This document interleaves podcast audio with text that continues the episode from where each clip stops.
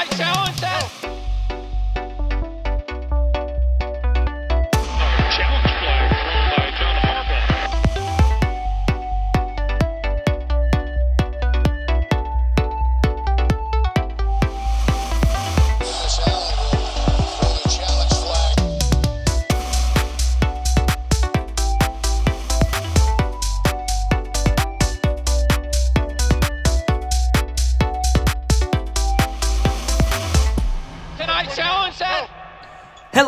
everybody, and welcome to the Challenge Flag, where we call BS on fantasy football's so called experts. I'm Zachary Dorfman, joined by Michael Conti.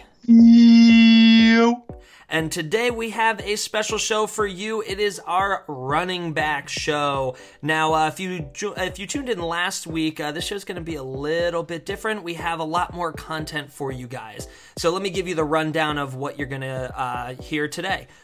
Uh, so first, before we just get into the list and talk about the rankings and disparities of rankings that the experts have these guys at, we're gonna go through uh, articles that we found that we feel are good and some articles that we feel are bad. We're gonna be uh, praising some experts and ripping some apart, and giving you guys some articles that we feel you should go uh, you should go and check out. Uh, after that, we're going to talk about one of the hardest decisions to make as a fantasy coach, drafting at a certain draft position, and we're going to try to help you make that really tough decision. Then we're going to get into our running backs, uh, you know, our normal list and rankings, and guys that have large disparities in their rankings.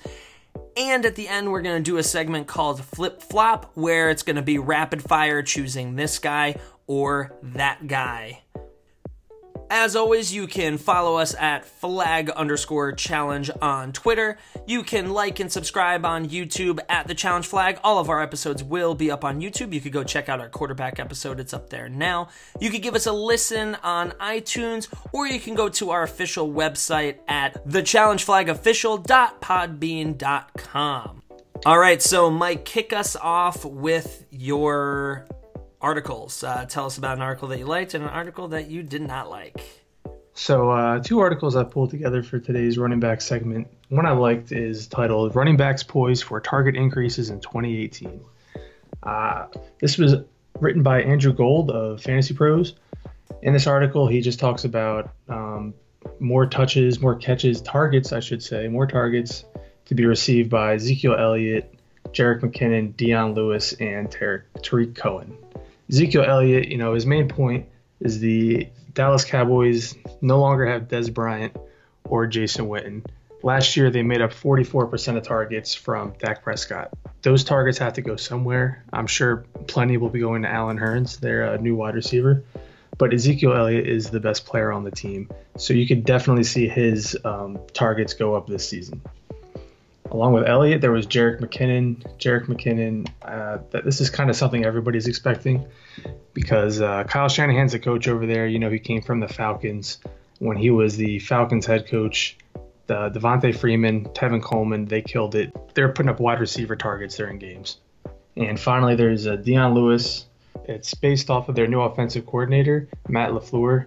Last year, he was over in Los Angeles, and while he was over there, Todd Gurley saw a jump from 58 targets to 87 targets from 2016 to 2017. And Matt LaFleur was also the quarterback coach in Atlanta in 2015, and during that year, Matt Ryan threw 97 of his passes to Devonta Freeman. So Matt LaFleur, his, his history shows that uh, targets go up to running backs. So Dion Lewis should be seeing a higher share of targets in that backfield shared with Derrick Henry, who does not have much experience catching the ball, only receiving 32 targets over his career. So the bad article I pulled together, not necessarily a bad article written up by a fantasy specialist. It was just an article from the Kansas City Star where they talk about Kareem Hunt receiving more touches this year. And the article states that Coach Andy Reid said he hopes to involve Kareem Hunt more in the passing game. He said he liked Hunt finishing with 325 touches, but we probably need to expand his role in the passing game for the following year. I don't believe that's going to be the case. Don't always fall for coaches' talk. Um, they'll have Ware coming back. He's healthy. They drafted him early when they took him to be a part of the Kansas City Chiefs. And they also have Damien Williams and Ker- Kerwynn Williams newly added to the roster. So I can't imagine uh, Kareem Hunt will be receiving that many more targets with that type of depth and experience at pass catchers that they already have on the team. Also, does Patrick Mahomes even know what a check down is? That's a good point.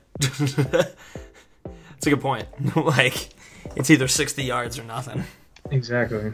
Also, like, yeah, Sammy Watkins and Tyreek Hill. Yeah, sure, but also like if he, you know, sure it might be that Andy Reid saying like, oh yeah, Kareem Hunt's going to receive uh, more targets, but less total touches. He's not going to rush the ball as much. yeah. All right, so for my articles, uh, I'm going to start with the good article that I found. Uh, it is by Sam Schlesinger. I found it on Fantasy Pros. It's called The Ideal Zero Running Back Fantasy Football Draft. Now, if you know me, you know that I hate running backs. Hate them. If I can find running backs late that I like enough, I will convince myself every time to go wide receiver, wide receiver, wide receiver. So, a uh, little biased towards this article, but you know, it is important to look at fantasy football trends and try to exploit it. And with the way uh, the running backs, how they were so effective last year, um, you can start to see that there's going to be more running back heavy in the earlier rounds for drafts. And something that you can exploit is good top running backs being there a little bit later than they should be. So uh, this article kind of touches on uh, like you know what your team would be and what your ideal situation would be if you went with like the zero running back strategy. So it lays out you know first two rounds you're getting guys like um, you know, I'll pick like middle of the pack, like DeAndre Hopkins and Davante Adams or AJ Green. Round three, you're targeting a tight end, so Gronk or Kelce or Ertz trying to get one of the top guys. Round four, you're going for your wide receiver three, so you're going to get like Allen Robinson or Demaryius Thomas. Round five, you're getting your quarterback. So five rounds in, you're going to have a top of the line quarterback by you know drafting them in the fifth round. You're going to have three top wide receivers because a lot of people because nobody else in your draft ended up uh, not picking a running back, so you're always going to be kind of one up there. And you were able to get a top tight end, so you are tops at every single position except for those two running back spots. So in order to address that, he's target. He mentions that targeting uh, running backs in rounds about six or seven is where you start. And so there you can get like Lamar Miller, Dion Lewis. You can get you know round seven. You could go for like Tarik Cohen, uh, Royce Freeman, on Johnson.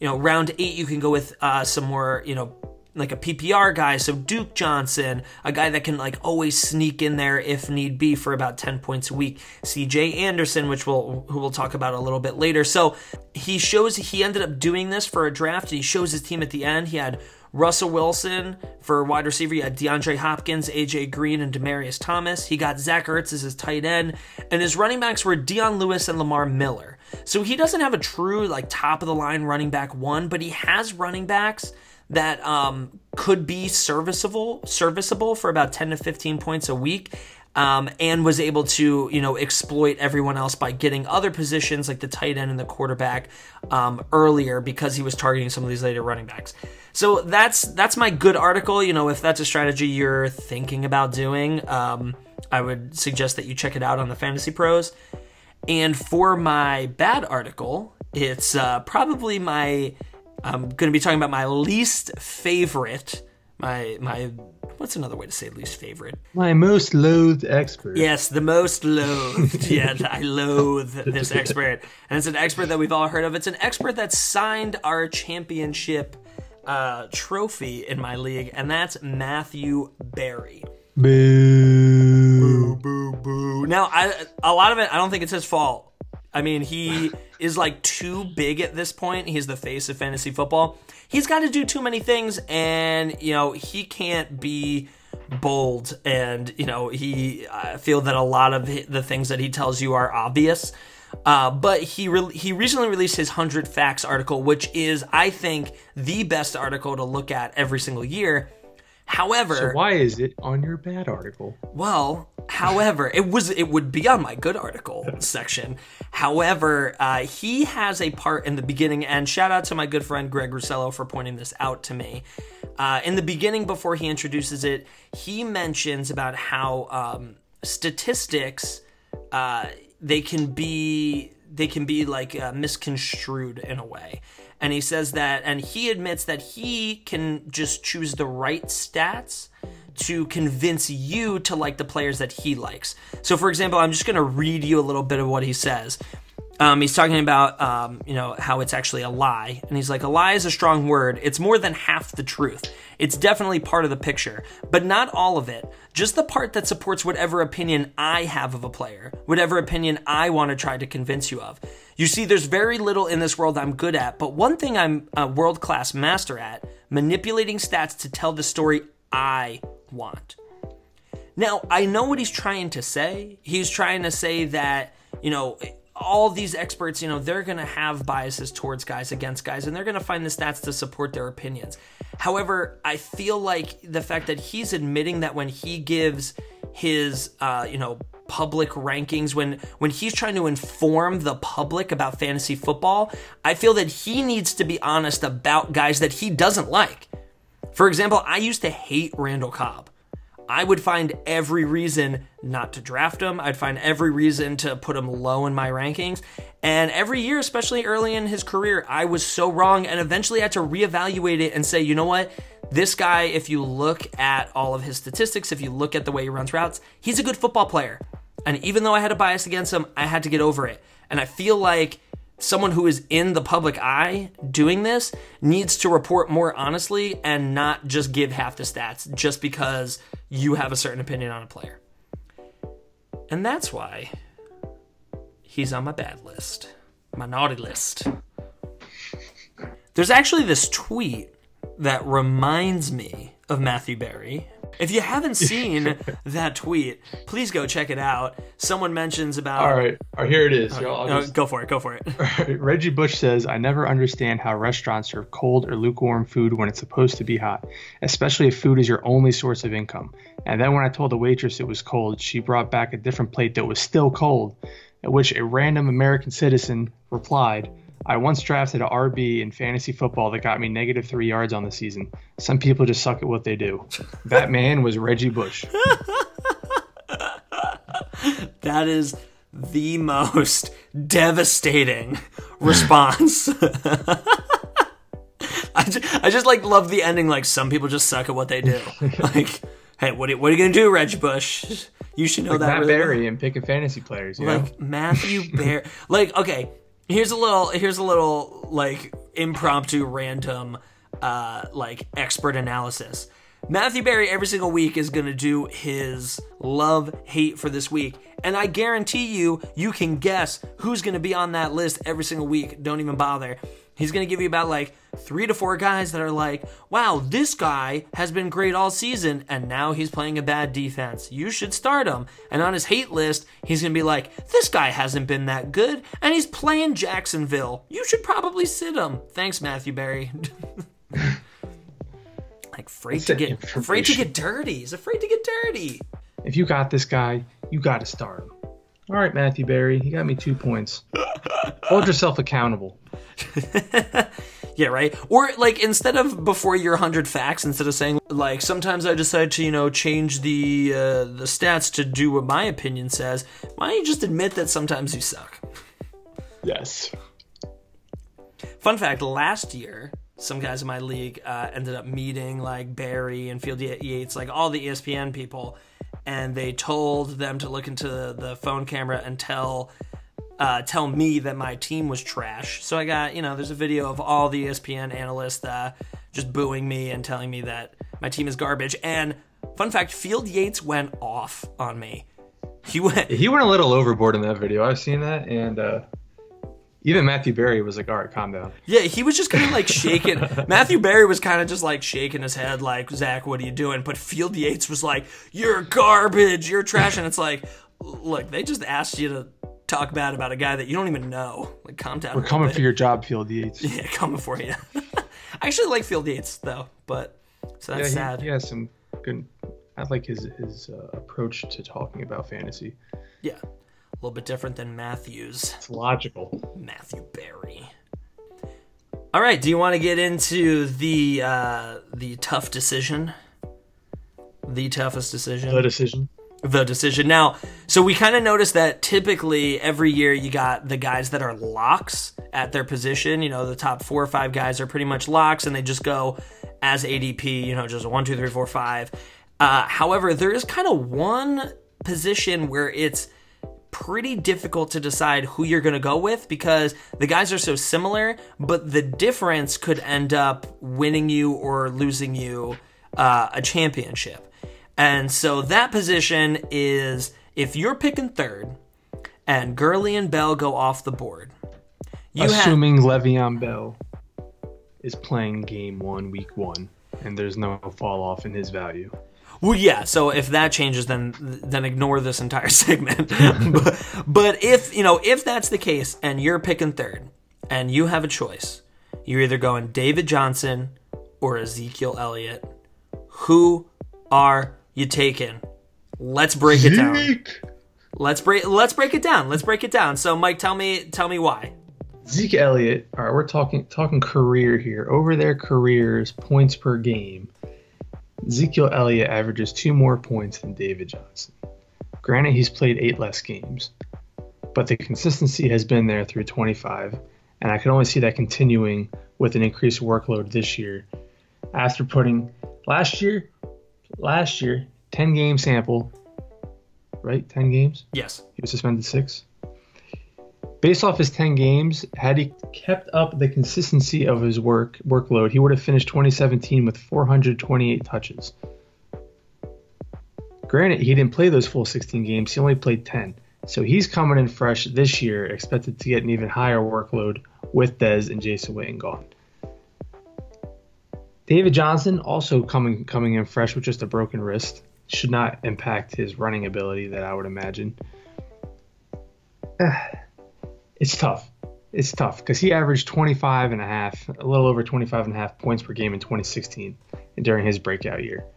You know, and like just to, just to add to it, like you mentioned about how Zeke had 428 touches and or he would he would have had 428 touches if he kept up the average. When he would have been an RB two, that's in a PPR as well. So that's not you know that's not just uh, oh you're only looking at standard because he doesn't catch the ball as much. Like he was he was monstrous and you know, like you had mentioned that when Johnson played that full season in 2016, he averaged 25.7 points per game. Now they're they're both in bad offenses, so that's kind of a wash. The Cowboys say that they want to get Zeke more involved in the passing game, so that keeps me like a little bit hopeful. But if we're talking, you know, I think it's gonna. It's such a toss up, right? Like you mentioned that Zeke has averaged career more points, but David Johnson, when he played that full season, had like four more points than Zeke's career average per game. You know, Zeke had so many touches that he would have been an RB two in a full in a like full PPR, but David Johnson, when he played in 2016, he averaged five catches and 50 yards per game through the air. So he was averaging his blanketed points was 10 points. That's, That's not 10 points, not even getting handoffs. That's just them dumping it down to him. yeah, not counting touchdowns, not counting uh, any rushing, just 10 points average per game through the air before you even start. Like just treat him like a defense. Just give him 10 points when the game starts. Exactly. You know, so it, it- it's like back and forth, like Zeke with the amount of touches, Johnson with the amount of through the air. So you know, I, might, I think we got to kind of like break it I down. honestly go back and forth just looking at these stats. I just, I honestly think Zeke, he's just, he's just the safe, the safe choice. I mean, as safe as Dave Johnson is also a safe choice. Mm-hmm. yeah, I we're talking about the Zeke third is- pick here, so it's, Yeah, this they're is the third great. overall Yeah. pick. They're, they're both pretty good picks. You get either of them, but Johnson has the, I mean, obviously has the higher ceiling, I believe, just because of how involved he is in the passing game, and their quarterback, Mr. Sammy Sleeves, uh, is one for dropping the ball down. So by all means, I could see Johnson continuing with that five five catch minimum per game. But I just think Ezekiel Elliott's going to be just get everything.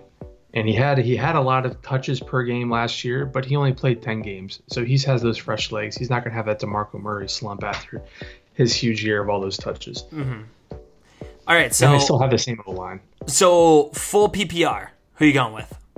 It's a great question. Great question. Full PPR, I obviously have to go David Johnson, just right. because a ten point floor just for catching the ball. I'm going. I'm going Johnson as well. Half point. Is probably the mo- the toughest one. Well, half point PPR that gives them an, a seven seven point five point floor to start out with, which is still a nice floor to start with. But I I, I still think Zeke Elliott his his touch his targets are going to be going up this year as well. Yeah, I would a half point. I'd have to go Zeke. One of these days we'll disagree. I'm going Zeke as well.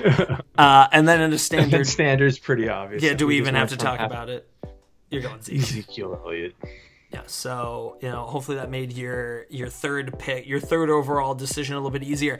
And if you're picking fourth and one of these guys goes off the board, then you know what you're doing next. You are also passing on Antonio Brown. yeah, unfortunately, you have to. And he's going to be on the cover of Madden. That's a problem. That's a huge problem. That's that's that's scary. Look at Tom Brady. Tom Brady was on the cover. We thought he almost survived it, and then we got Rex Burkhead headbutt in his hand in the playoffs. Mmm. Sexy Rexy hurting the hurting the goat. how did they when they picked the Madden picture? How did they not have Antonio Brown twerking? How was that he not? got, he got fined picture? for that. But how is that not? The, well, Madden doesn't care. They're not involved with the NFL. Actually, they probably They are. They probably actually they, They have the rights to the players. Yeah. Never mind. That was stupid. That's a good point. Yeah, they definitely are. Never mind. All right. Are you ready to get into the list? Grite. So, just a reminder: uh, when we get into the list, these are guys that um, that the experts kind of have a tough time ranking. So these are guys that you know some might rank them high, some might rank them low, and we're gonna try to help you to figure out like who you we think is uh, most right on that. All right, so the first guy on our list is Carlos Hyde. His highest ranking was running back 22, but his lowest ranking was running back 74. He has a consensus ranking of running back 39. Currently, his ADP, he's going at the 37th running back. Uh, the number one expert from uh, the ranked from 2017, Jake Ciely, has him at 55. Uh, the number four expert, Sean Koerner, who was previously the number one expert for 2015 and 2016, has him ranked at 38th. So right around the consensus, but very different than Jake Ciely. Uh, ESPN has him at 42. Yahoo has him at 38. So uh, a lot of up and down there. Um, you know, mostly around in the 30s, some as low as 50, 60, 70s. So, uh, Mike, where do you see last year's ninth finishing running back finishing this year? I'd say the consensus 39 is is a little still too high of an expectation. Maybe mid 40s, he'll be finishing up. But last year and the year before, he was a great he was a great value pick. You could get him in mid to later rounds, and you saw you see how he turned out. He was a ninth running back and 17th running back overall. But this year, that later round value will finally show through to what he actually is worth. All right, so you said like around the um, Mid 40s. okay, so like around the mid 40s. So guys that are in the 40s, you got C.J. Anderson, James White, Carlos Hyde. Uh, just you know, some. I'm just looking at like a real quick like list. Aaron Jones, Bilal Powell, D'Onta Foreman, Devontae Booker. So does he feel right there? Because there are some guys above him in the 30s. You would have Chris Thompson, on Johnson, Rex Burkhead, Tarik Cohen, Tevin Coleman. Uh, so do you you know you feel confident that uh, those guys are above him and Carlos Hyde is below? Yeah, pretty. I mean, that's that's pretty much where I feel he's going to be. You know, I think C.J. Anderson's definitely going to have a better year than Carlos Hyde. I believe you just said they have him ranked lower than him, and I'd, I'd say he has a better year. Um, not to get off topic, Chris Thompson, he was all boomer bust. I could see him falling b- below Hyde, but yeah, I definitely see Hyde falling off this year. They have Duke Johnson there, who I don't see having a huge running back role. I feel like he's going to be a McCaffrey type guy. We'll let us throw him out in the slot mm-hmm. or just bring him in for a dink and dump for a couple yards when they need it. And you can't forget they drafted Nick Chubb. When a team drafts a running back as high as that the Browns did, with the the skill set that he has, you you got to expect they're going to give him the ball. Yeah, I mean, uh, Anthony Staggs from Pyromaniac says uh, before Chubbs was Chubb was drafted, I was all over Hyde, And I could I could agree Oh, with I'm that. the same way. Yeah. As soon as they took Hyde, I knew they weren't going to take Barkley anymore. And prior to them acquiring Hyde, I thought that they definitely 100% were going to be drafting Saquon Barkley. and they probably should have. But he, um, but he continues and said, "But a situation this muddied with no defined roles makes me unlikely to draft the back with the most fantasy draft capital attached to his name, which unfortunately for Carlos Hyde is him. He's going above Duke Johnson and going above Nick Chubb. So you know, giving the uh, the highest draft capital for these guys uh, is kind of tough." Yeah, I definitely think Duke's going to finish above them. Like, I believe, yeah, he's going to be higher. He was higher than Hyde last year, wasn't he? No, Carlos Hyde fin- Carlos Hyde finishes the uh, ninth running back. Duke Johnson was ooh the eleventh. Of running backs? Yeah, he was. Wow. Yeah, so he was right behind. I mean, he was he was catching balls, and Carlos Hyde's not cutting into that at all. They brought in Duke Johnson on plays to throw him the ball. They did not bring him in to start drives, to lead drives downfield. They brought him in to throw him the ball.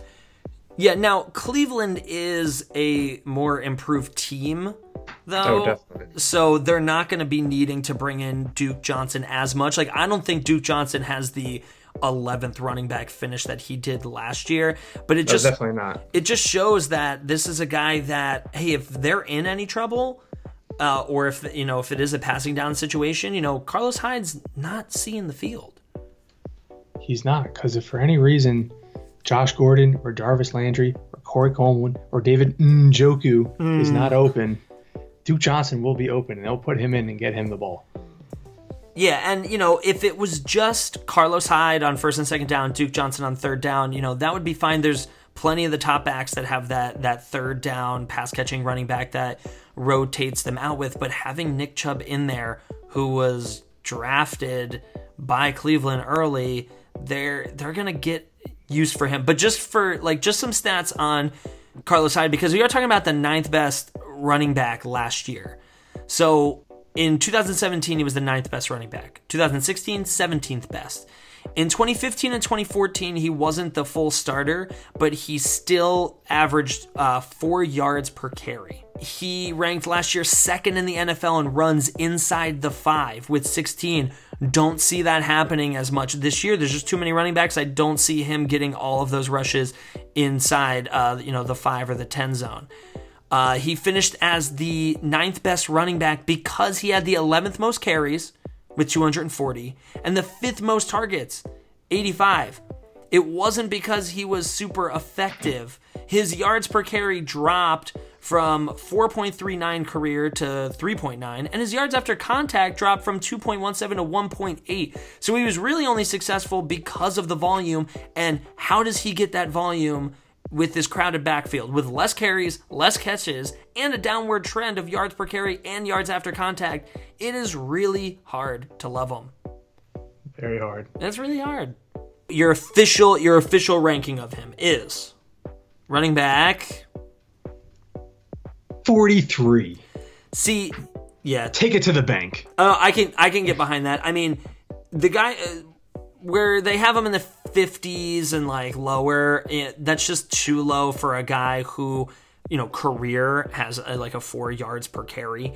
Um, you know, he is on a downtrend and now in a more uh, you know, crowded backfield, so I don't expect him to be great, but I would say that he is about looking at ADP wise, I would say that he is about end of the 30s. I'm going to stick him at 36. 36. Yeah, you see, I just think there's 32 36. teams in the league. So we're saying he's not better than any starter on any team, but he's definitely like top half of RB2s on those teams. Yeah, because That's the are, way I'm thinking of it. yeah, because there are guys that are like, you know, there are plenty of teams that have, you know, their rusher and their passing back that are going to be better. You know, Mark Ingram is up there, um, like higher, and you know, Deion Lewis is up there and high with, you know, Derrick Henry. So Every time I see Carlos Hyde come up, I'm like, like the highest value player for me to take with my next pick in mock drafts. I can't even reason with myself like, what's the best possible outcome? That Nick Chubb's a bust and it's just him and Duke. Yeah, it's like, and they drafted him like- early, so they're gonna want to get him involved. Like, especially if things don't go well for Carlos Hyde. Yeah, it's just what what do you have to gain as a fantasy owner of Carlos Hyde? Yeah, not much. Moving on, next on the list is CJ Anderson. His highest ranking is 29th, but his lowest is 53rd. It's a guy that a lot of people are uh, forgetting about and writing off. Consensus, he's uh, running back 40, so more people have him towards that 53 than that 29. Uh, ADP wise, he's going as the 39th around his consensus. Jake Ciely has him at 45. Uh, Sean Koerner has him at 48, so around the same.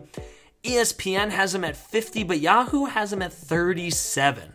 So, you know, it might seem like, you know, late 30s, 40s, 50s, that's all around the same. There's not much, but it's pretty much a difference of about 20 running backs, 20 players.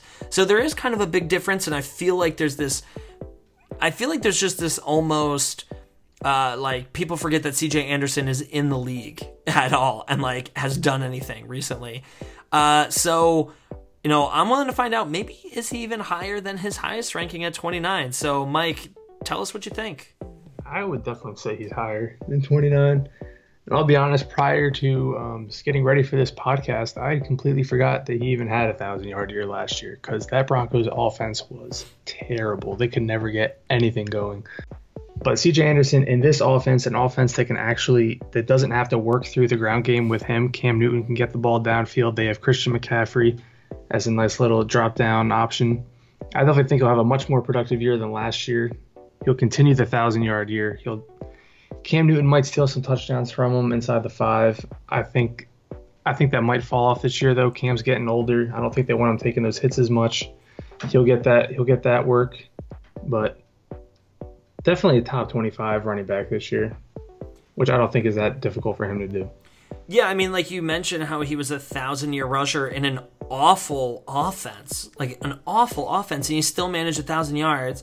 You know, he, and the best thing about him is his value. A thousand yard rusher that's ADP wise going as the 39th running back off the board, who now goes into an improved offense. Yes, Christian McCaffrey's there, but they've said they're not giving him more, you know, they're not going to give him more carries.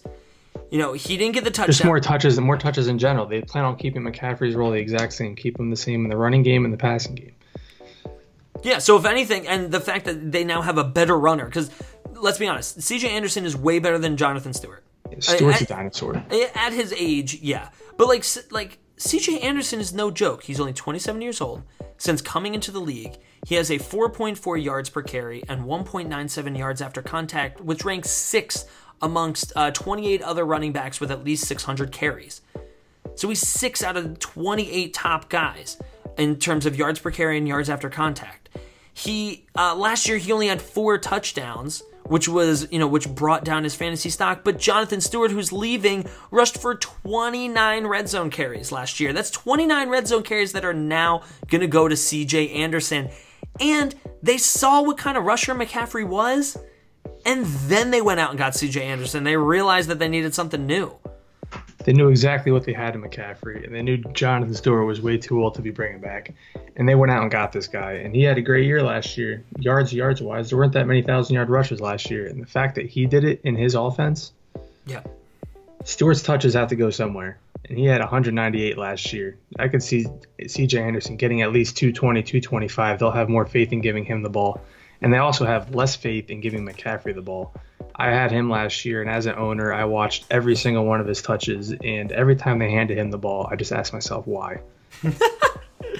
Yeah, Just, even, even just as an owner. for injury. Yeah, Yeah, and just you know, pass him the ball. and I feel like they were giving McCaffrey the rushes because they didn't they didn't believe that Jonathan Stewart could handle so much. But like they know that CJ Anderson can handle. They, he can handle more than 198. Absolutely. He's a big boy. Now, okay, so with this being said, why then do you think that his ADP is so low? So like what's the negative? So cuz like I'm not I'm not ranking down Christian McCaffrey even after all this with like CJ Anderson, I think Christian McCaffrey is a great running back. So I'm not ranking him down. So like why do you think CJ Anderson's ADP is 39th? So like he's going he's going uh behind guys like uh Isaiah Crowell, Carlos Hyde, Jamaal Williams, Rex Burkhead, Chris Thompson, Marshawn Lynch. So why is he below those guys? Why do you think so? He should not be below Isaiah Crowell. Isaiah Crowell, okay, that's That is a very fugazi consensus ranking of Isaiah Crowell. I don't think we're talking about him on this show. There's our drop of Isaiah Crowell. What is he doing up there? He's on the Jets now, sharing touches. CJ Anderson, negatives. Not the best pass catcher. And not that he should be seeing many targets anyway, because that's what McCaffrey's there for. I don't like I said, I could definitely see him getting getting more touches than Stewart got last year. Mm-hmm. And Stewart got plenty of red zone carries compared to what CJ Anderson got the year. So that's I mean, that's, that's only negatives I can see is that he's just not a pass catcher and this is PPR, so they're they're just heavily taking that into account into him maybe getting one or two targets a game. Yeah. Yeah, he's one. Di- I mean, yeah, no doubt, he's just one dimensional, and that's that's his downfall. But to be ranked 39th, a starter in a good offense who had a thousand yards in a bad offense last year, like, so if we're gonna rank him right now, you know, he's my he's my running back 24. He's an RB two. Like, he's definitely an RB two, and he and for his value, you can get him so late. yeah, You can go. Zach was talking about his draft strategy, which I never understood. I've tried doing it before: the wide receiver, wide receiver, wide receiver, mm. and then I mm. it. Then I mm. always end up choosing the wrong running backs. But he's great value. I mean, worst comes to worst, he's definitely a serviceable flex play. oh yeah, Any any if you can start a running back in your flex position, oh that's yeah. a winning situation. Oh yeah, and he's going right now as the seventh pick of the eighth round. Like, fine, that's absolutely fine for a guy that could be, for a guy that could be your RB two, and or if at worst your flex play in the seventh pick of the eighth round, like absolutely fine.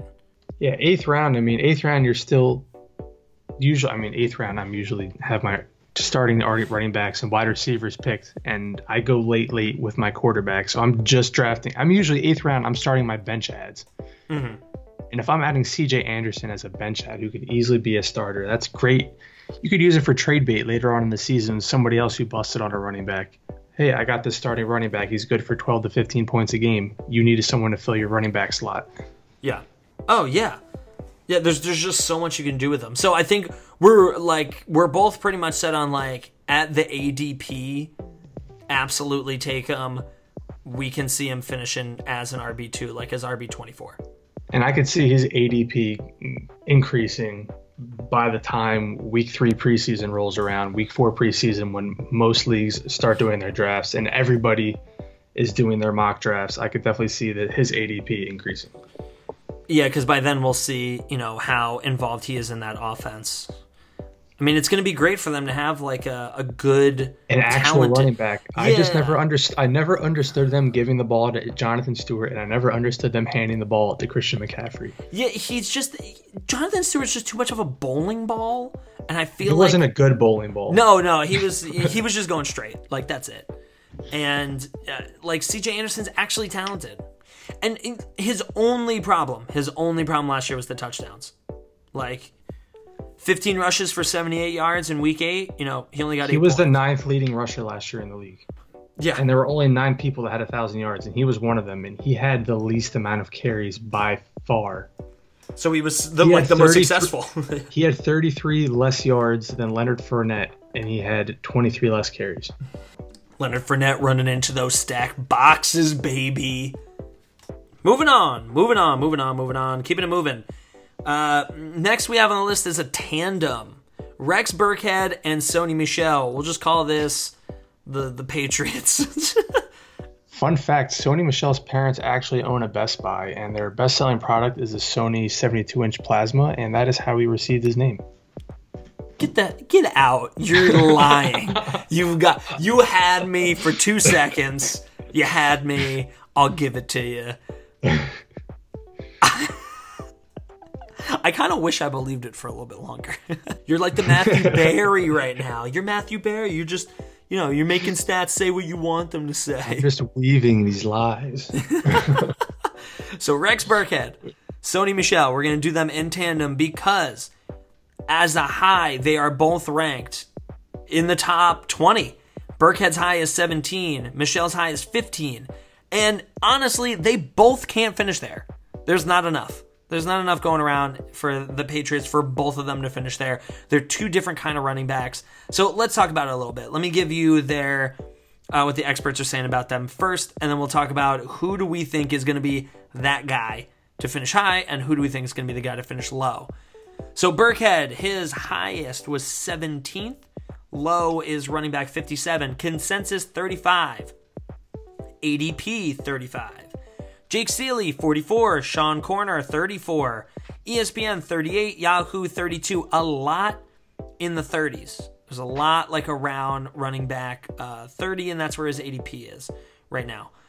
Uh, Michel, his high is 15. His low is 41. So his high is a little bit higher, low is a little bit higher as well. Consensus 28th, ADP 23. A lot of people are jumping up on him. Is you know ADP is a running back too. Uh, Jake Ciely has him at 30. Sean Koerner a little bit higher at 25, which even though that's just five five uh, five steps up, that's pretty significant because that's just on the fringe of running back two. ESPN has him at 21. Yahoo has him at 31. So again, running back two versus running back three. So um, Michel a little bit more than others. People are kind of like jumping up and down with. Burkhead's still like around the middle in the 30s. So let's talk a little bit about who we think is going to be the guy and who we think is going to be the guy to fall. Sony Michel. I mean, the Pats took him in the first round. You got to think that Bill Belichick knows what he's doing. You're not. They're not wasting picks. Those Patriots. I think he's going to be the guy. I mean, he could just be a Gillislee, where he's going to be huge the first two weeks, and then he's going to fumble a couple times, and he's going to be thrown to the dogs.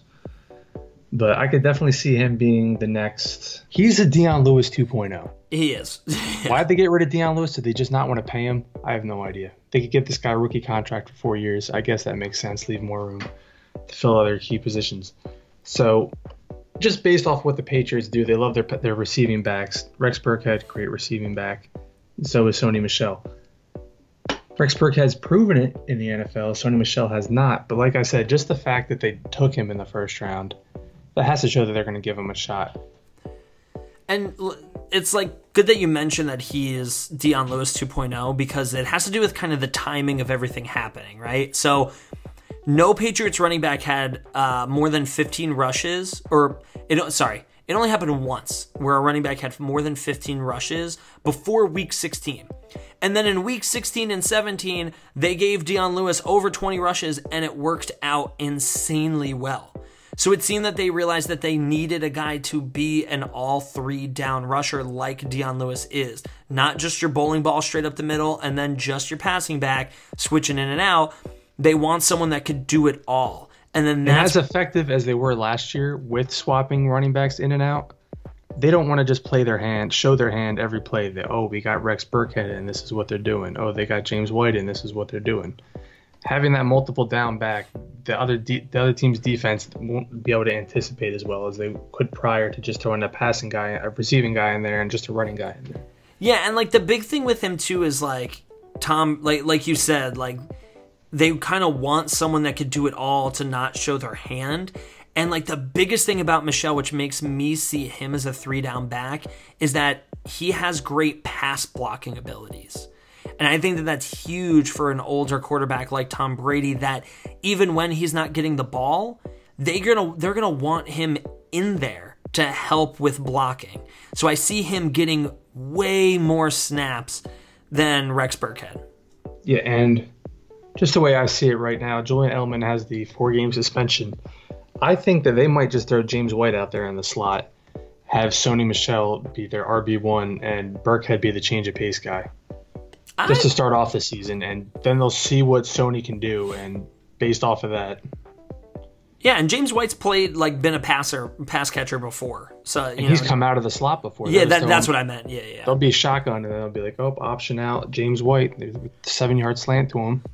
Now, let's not forget Burkhead here because the thing is, like, the reason why it could be, you know, someone has ranked him as high as 17th is that he, had the tutties. well, he had the 12th most fantasy points between weeks 7 and 15.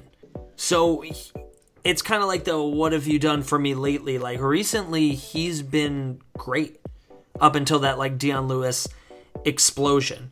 But that was because he was injured, I believe. Burkhead Are we having this conversation right now? If he doesn't get injured and he continues the play that he had, No, yeah, yeah. So, so this is as if like they're both starting the season healthy, It's just I think a they don't go out and get Michel if they don't plan on using him and using him a lot. They saw what happened at the end of the season with a, a Dion Lewis type running back, and it worked so well out of the backfield and in the passing game.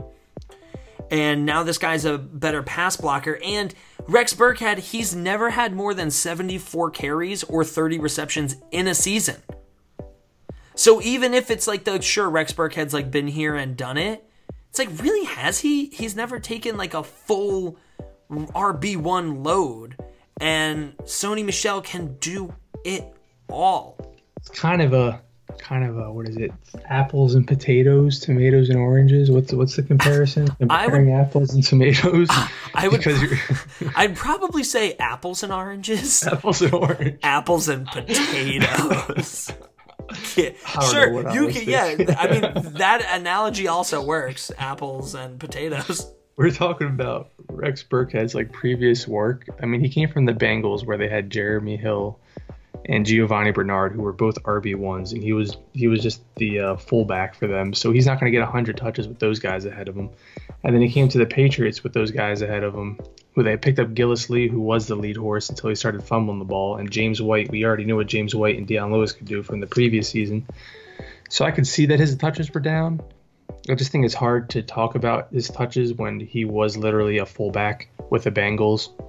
Fair. It's like John Kuhn. You talk about like if John John Kuhn gets traded to a team, it's like, well, he doesn't have much previous work. It's like, yeah, he was a fullback and now he's a halfback. It's like that makes sense. That's true.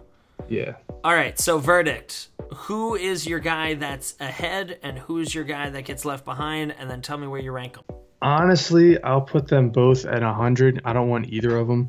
But if I have to Both rank at them, 'cause you're 100. asking me to Get, get rank them, out of here. they're not actual hundreds. I'm saying I wouldn't take them if they were there in the 15th. I would take Sony Michel if he was there in the 15th round, and I wouldn't rec- take Rex Burkhead. So that goes to say where I think the ranking should go.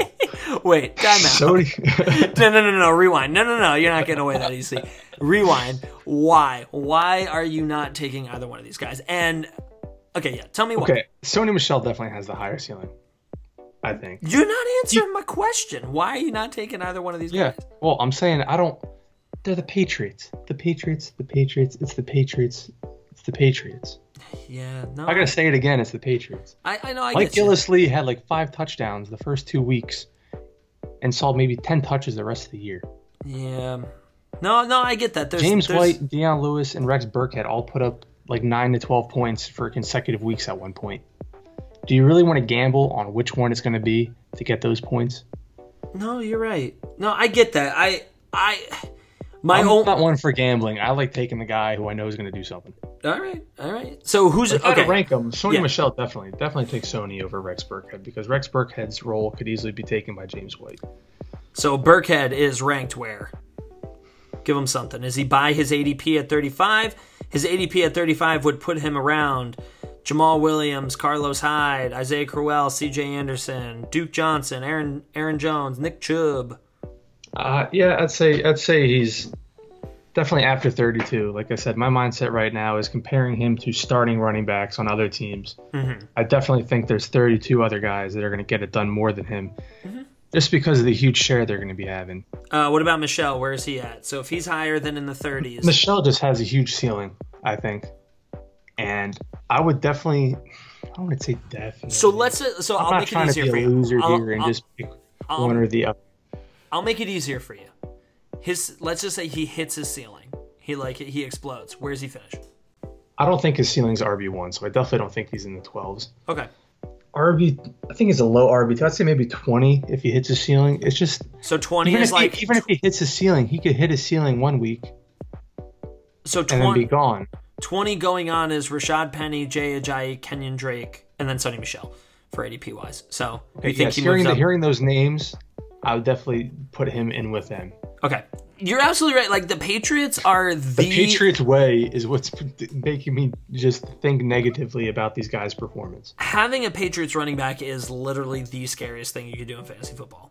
I just think that Sony Michel is like the first time they've had a pure three down back guy. His pass blocking abilities, drafted in the first round. I think that they're going to try to change their look to have a guy that's like, look, this guy's more talented than your guys, so our best against your best. So Michel, for me is pretty high. Um, I'm gonna actually put him as you know an RB two. I'm gonna take Derrick Henry out of there, and I'm gonna put him at 18. Um, and Sexy Rexy, I'm so sorry. You can stay at your ADP at 35. Yeah, I think that's pretty accurate. Are you ready for this? Jordan Howard, the man who plays for a team. The last and final guy on our list is Jordan Howard. He had a high ranking of running back 11, but a low of running back 41. Consensus is a 16, and ADP he's going at 15. Uh, Jake Ciely has him at 17, uh, about the same for Sean Koerner.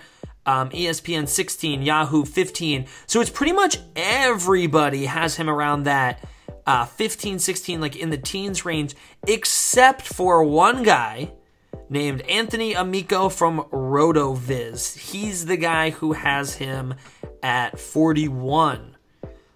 So tell us, why is last year's 15th ranked running back being ranked as a 41 by this guy? Is there any truth to it, or is he still around in the teens as a like high end RB2? His ranking of 41 given by Anthony Amico. Anthony Amico, he must have something to do with the Giants scout team because the Giants drafted Paul Perkins, the pick right before the Bears selected Jordan Howard. There has to be some type of hatred of Anthony Amico towards Jordan Howard to place him that low at running back 41 this year. Jordan Howard, in my opinion, he will wind up finishing right around his ADP and consist, consensus of the mid to late teens. In my mind, he is an RB2, ceiling RB2, floor RB2. That is just where he will go this year. Whether he's a high end RB2 or a low end RB2, that that could be debated right now, but he's definitely going to be finishing in that RB2 slot, not RB4 that Anthony Amico has him going at. So, do you think, because like last year he finished as the 15th running back, do you think that he uh, stays about the same, goes higher, or goes like a or uh, like a little bit lower than the 15th running back? 15, I mean, 15 is a pretty good spot for him. Like you said, um, ever since entering the league, since he was drafted in 2016, he ranks fifth in the NFL in carries, third in rushing yards, eighth in yards per carry, ninth in yards after contact, and ninth in fantasy points. And although Tarik Cohen could be stealing from work from him this year because their new head coach Nagy is a huge fan of him, I just think Tarik Cohen will come in on passing plays. He'll be more of a, uh change of pace back, third down guy, not so much eating into Jordan Howard's workload. Also, this year, the Bears, not I'm not sure how much you can look into this, but the Bears, as of right now, preseason rankings, they have the easiest running back schedule. So that's definitely a, a thumbs up for Jordan Howard moving forward this year. See, for me, like I think that if Anthony Amico wasn't so bold as to put him at 41, like if he was somewhere like in the 20s, I could totally get behind it. Just because As like, an RB3 maybe, like a flex play. So I still think that he's finishing as an RB two. Um, I just think that so there are a few like nothing, nothing really changes like vastly for him except for the um, the coaching change with Matt Nagy and the fact of how much he loves Tarik Cohen. I think it's more like where I would disagree is I don't think it's just going to be passing downs. So like like this is what Matt Nagy said about Tarik Cohen. You may look like you can run routes, but can you really run routes? He's able to run routes, Nagy said. Sometimes that can be a disadvantage to a defense because they've got to cover him all over the field. You can't just put him in the backfield and say to the middle linebacker, cover him. So we'll try to do some things here. He's an athletic kid who does a lot of things well. We'll have some fun with him. I, think that like you know what he's really getting at and the way that Tarik Cohen has talked about where they've put him in the offense in the offseason so far like they want him on the field much more to make it tougher for defenses. So you know it, I can see that like I can see a future where like Jordan Howard is still productive. I mean, like nothing really changes for him. Like you said, he's got a really easy running back schedule based on you know last year's rankings of uh, defenses. But I just think that the Matt Nagy really wants Tarik Cohen to be on the field to make it tougher for defenses. So I just see less carries, less work, therefore less production. I don't see it where you know he falls to 41. I think that that's that that's pretty crazy. You know he's still gonna be uh, the lead back, and they're still gonna mix Tarik Cohen around a little bit. I so just just, think, more of a low end RB two. Yeah, like- twenty to twenty four. I would say I'd put him at 20. I have to say that he goes from 15 down to 20. That's what I would say. There's two two things to be skeptical about. Very very nitpicky. Is uh one is Mitchell Trubisky, guy who's supposed to be leading them up and down the field last year. He only averaged 16 completions a game for 180 yards a game. That that does allow teams to load up the box to stop the run because I would much rather Mitchell Trubisky try to beat me than Jordan Howard, who who's prove, proven running back in the NFL. So stack the box and by all means force Trubisky to beat you down the field. And secondly, this is this is extremely nitpicky. Jordan Howard is extremely easy, ranked the easiest schedule. Come championship week 16, he's playing the Minnesota Vikings. Not exactly a matchup you want your RB2 going against when you need those points to win the league. Yeah, but you can't really think that far ahead. But you can, because I did. I, I don't know. I, I think that that, like you said, that's extreme nitpicky. That's that's, that's extreme nitpick. uh, for me, I'm personally throwing that out the window. I think that that like you got to get to the championship first. Then if you think that Jordan Howard's going to get you there, you worry about championship week when it comes. You know, a lot can happen in 16 weeks, and you might have guys that you can stick in for that week uh, because you don't like the matchup. Uh, but you know, as much as I as I dislike Mitchell Trubisky and how I think that's going to have a negative impact on Jordan Howard, he can't get much worse. They're they can only go uphill from here, right? Well, and th- th- he was on the team last year, you know, so he was the 15th running back with Mitchell Tru- Trubisky averaging that last year. They got Allen Robinson, so they improved in wide receiver. They have Trey Burton, so they improved at tight end. You know, Tarik Cohen's going to be mixing it around, moving it around. You know, I think that defenses are going to have a little bit of a tougher time just deciding to stack the box. I mean, it's going to be interesting. Like, like you said, look, if I have to, if I'm a defense, uh, you know, I'm a defensive coordinator, and I'm saying to myself, you know, uh, I gotta pick one to shy off of Jordan Howard or Mitch Trubisky. Like I'm gonna let Trubisky like try his hand, yeah, like see what you can do. Uh, but I don't think it's gonna be as you know as black and white where they're just gonna be like, hey, eight guys in the box every play. Like I, Yeah. you know, I think that they have enough talent where defenses are gonna have to try to get like a little bit more creative and watch the outside. But no, but I see what- I see what you're saying a little bit. You know, I just think that uh, not a, not an, an insane amount has changed. So um so uh, I'm going with 20 final verdict. yeah, I mean I, I'm fine with the 15. I he's going to finish somewhere in RB two territory, just depending on how much uh, of the work is stolen from Cohen Nice. by Cohen. Now that we've finished with our running back list, let's move into a quick social media update. All right, so like one of the things that was popping up on Twitter uh, for something that I mentioned this week uh, was about handcuffs. And um, I actually had more people say that they like handcuffing running backs than I thought. So let's spend a little bit of time talking about that. Do you handcuff? Should you handcuff? Uh, when do you, if you're going to? Uh, tell me what you think about handcuffs. Handcuffs, personally, all right, too personal. Two personalities here, I suppose. Personally, if your handcuff isn't a stud running back, and by stud, I'm talking about the Mark Ingrams and the Tevin Colemans and the Dion Lewis's of the world, you save your your your cuff for the 15th round. Like if for some reason you got you draft Melvin Gordon, you can take Austin Ekeler in the 15th round just to cover you in case he gets injured. But to that point, you're you're you're gambling, you're betting on your running back getting injured and not gambling on a sleeper pick, which I definitely think is a better value to you. The second personally to this is the whole Kamara Ingram situation. As I stated during the podcast, I have the sixth pick in my draft, and this whole time I've been thinking Alvin Kamara, Alvin Kamara, Alvin Kamara. If I take Alvin Kamara, I have to cuff Ingram. But Zach's made some good points as to why I shouldn't even be considering the cuff. Yeah, so the thing is, is that where you got to take Mark. Well, first of all, let me give you my cuffs in general.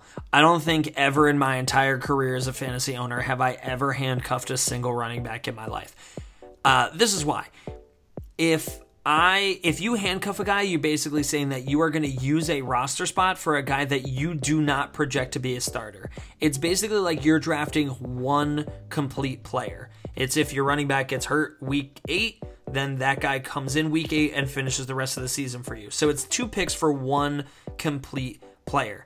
Now, Ingram Kamara was way different last year, and I know some people like yourself actually had both of them and they were really successful. Uh, a, that's an anomaly, and B, so like for this year, Mark Ingram is suspended, and he's suspended four weeks. Then he comes back for a week and then has the bye. Correct? No, bye is actually week six. He has one game, week five, by week six. Gotcha. So he plays one game before he plays one game before week seven, and fantasy playoffs start week fourteen. You're losing Mark Ingram for almost half of the season because it's five of the 13 weeks, so you're pretty close to about half of the season. Where you have to draft him a third pick of the fifth round, you can draft another starter who A is not going to be sitting for um, for four weeks at the beginning of the season. And B, let's just say Kamara comes out and kills it, and they just decide, you know what, Mark Ingram, you're old as dirt.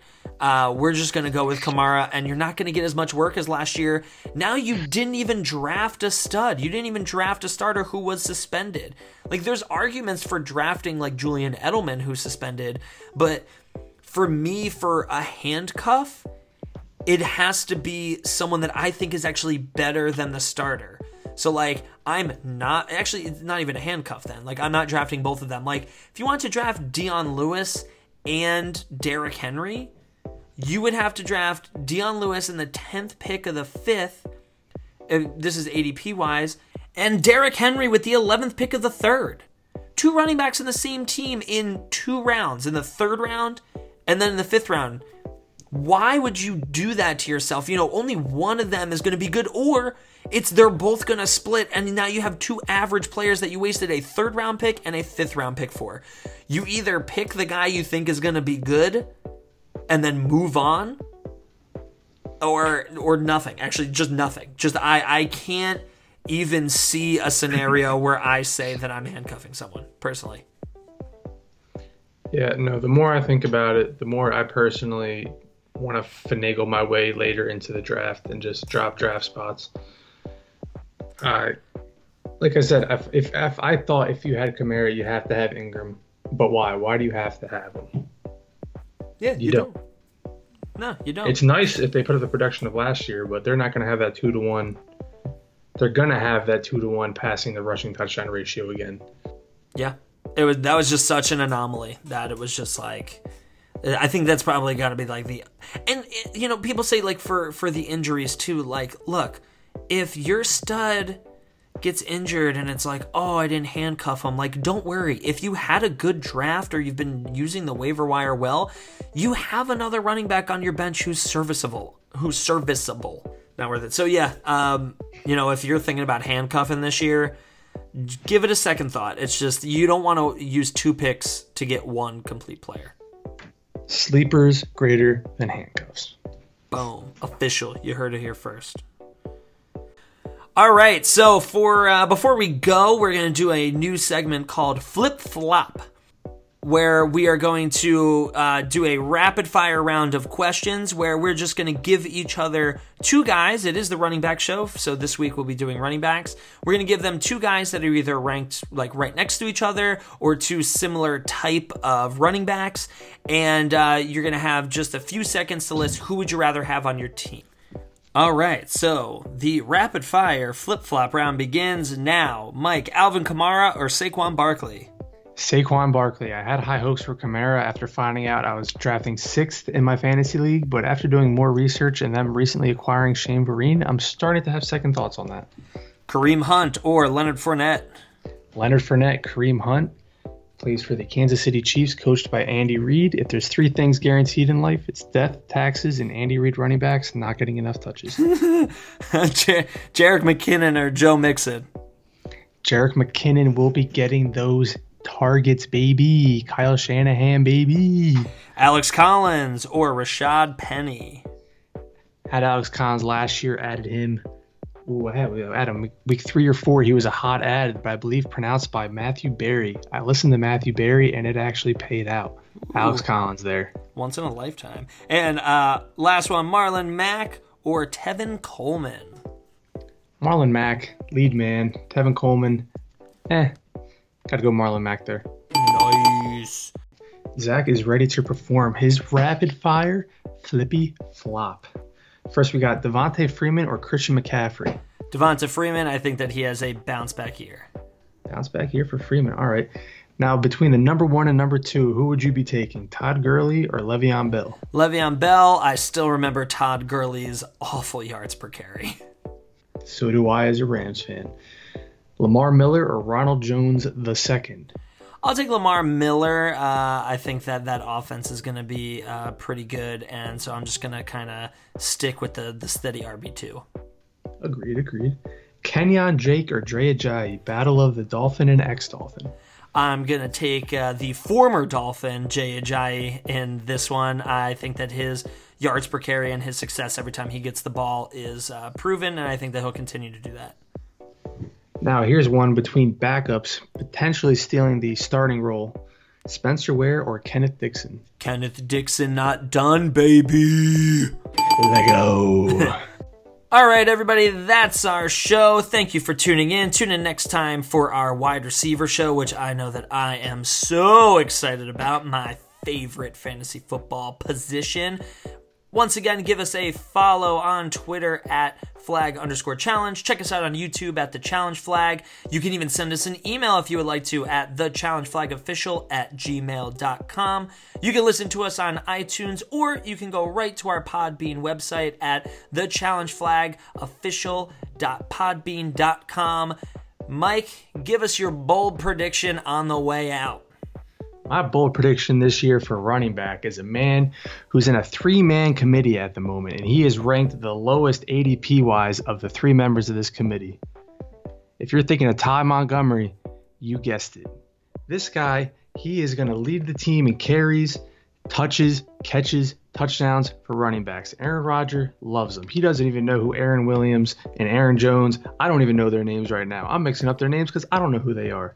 That being said, Ty Montgomery is going to lead the way. This guy's got sickle cell. You know what sickle cell is? His red blood cells are in the shape of a sickle. You know what that means? carries less oxygen. That means his heart's got to pump twice as hard as everyone else's. This man's got a big heart. He's going to get it done this year. Not only does he have a big heart, he graduated from Stanford. He's got a big brain. There's nothing not to love about this guy. X wide receiver, turn running back. You could put him in either slot. Just kidding. Think Yahoo got rid of that. But he's still my guy. He's my bold prediction at running back this year. He'll finish RB2 hands down, no problem. Take it to the bank.